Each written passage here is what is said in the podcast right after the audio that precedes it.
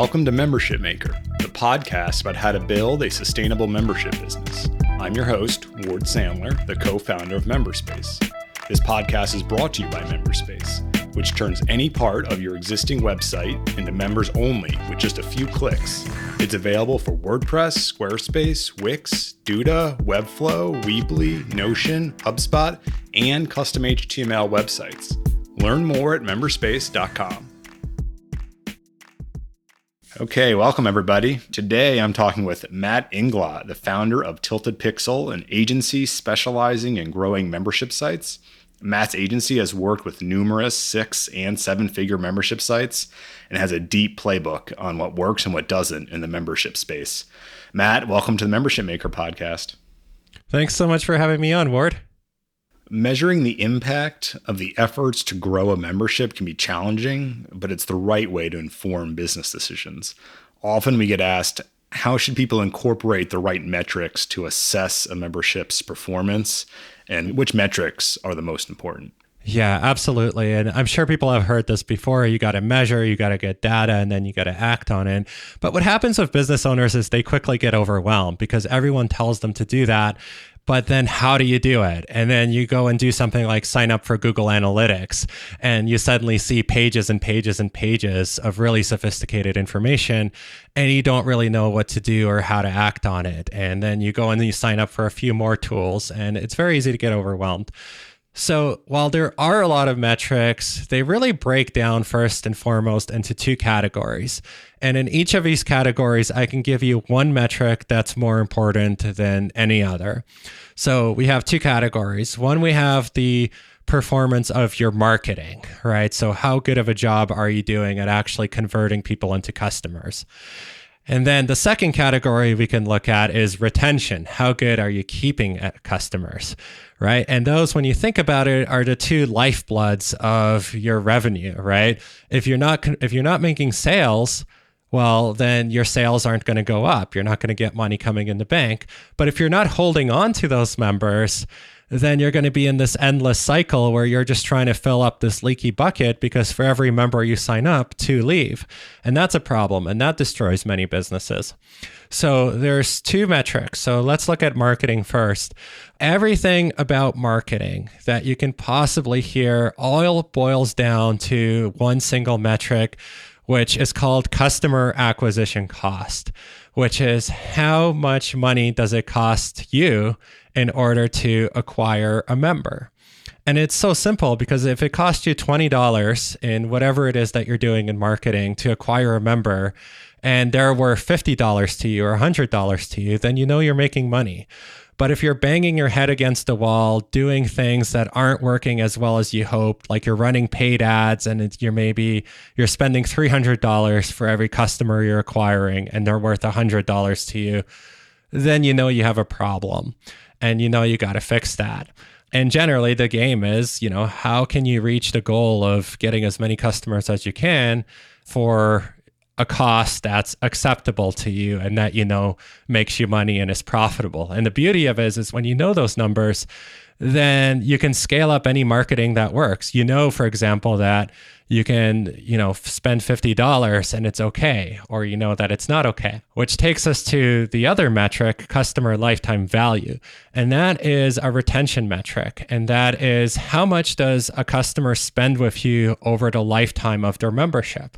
So when you think about that, that's a function of how much you charge, right? Whether it's monthly or annual or so on times how long they actually stay with you, how many billing cycles, right? So if you charge 20 bucks a month and they stay for three months, on average, then they're worth $60 to you. If you charge $200 a year and they stay for two years on average, well, they're worth $400 to you, right? And the name of a game here is you want to increase customer lifetime value as high as you can, right? Because we know every single member will leave eventually. There's no such thing as forever. So we want them to stay around for as long as possible.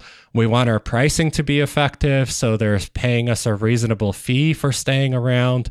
And at the end of the day, we want to have a nice big customer lifetime value because then that comes back to customer acquisition cost. And like I alluded to, if you know your customer lifetime value and you know your customer acquisition cost, then you know exactly how much you can spend on your marketing to acquire that customer and you know exactly what kind of a return you're getting.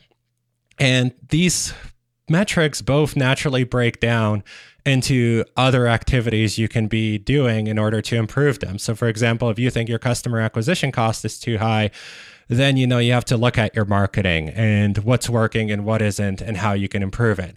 If your customer lifetime value is really low, let's say it's like $50, then you know you either have a pricing problem or you have a retention problem. And then you can dig into those, right? So those two metrics are so powerful because they can tell you a lot. And those are the two metrics that we look at first and foremost when we work with a client because we know that based on how those look, we know exactly where to look for opportunities. Yeah, so I definitely want to dig into some of these. So, customer acquisition costs to start with. I think, you know, and correct me if I'm wrong, that's something that's relatively easy to calculate if you're doing ads. If you're not running ads, I'm curious how you like, for example, for MemberSpace, we don't run ads. We don't run ads on any social platforms at all. So, how would we calculate our customer acquisition cost? Sure. So, you don't run ads on platforms, but you definitely spend money and time on your marketing. For example, I, I, assume you write like blog posts, you're doing this podcast. So there's a certain financial cost to that. And then there's a certain time cost where you can attach some reasonable dollar value to your time. So you know that there is a real marketing cost. And at the simplest level is you can take how much you're spending on marketing including valuing your time. And you can divide that by the number of customers that you're getting over that same time period. So you spend five grand on marketing a month and you get 100 customers, then you know you're spending $50 a customer to acquire them. Now, ideally, if you're doing a lot of different types of marketing, so you have different marketing channels, then hopefully you're at least tracking things closely enough that you know what channel brought that customer in and how much you're spending on that channel because it's nice to say, oh, overall, we spent this much per customer. But if you don't know what marketing is working and what isn't, it's very hard to then make good decisions about what needs improvement, what to keep and double down on, and what to get rid of. Right. Okay. So for lifetime value, you know, for sure that's definitely an important one. That's something that, you know, we track. I'm sure a lot of folks track. Obviously, there's a world of other metrics out there that people are aware of. Probably some of the most popular ones are uh, MRR, monthly recurring revenue, churn, which is like your cancellation rate month over month or year over year. Revenue retention percentages is another one that, you know, we've definitely heard of and look at. Are any of those, you know, really worth paying that much attention to? Or is it really as simple as, hey, everything boils down to customer acquisition cost and lifetime value? And as long as those two are in the right ratio, your your lifetime value is significantly more than your customer acquisition cost, that's really all you need to worry about. Is, is it that simple or, or not really? Well, no, not really, because you can you can always go deeper, right? So, for example, all those metrics that you mentioned, all affect customer lifetime value because they all are some sort of measure of how long people are sticking around.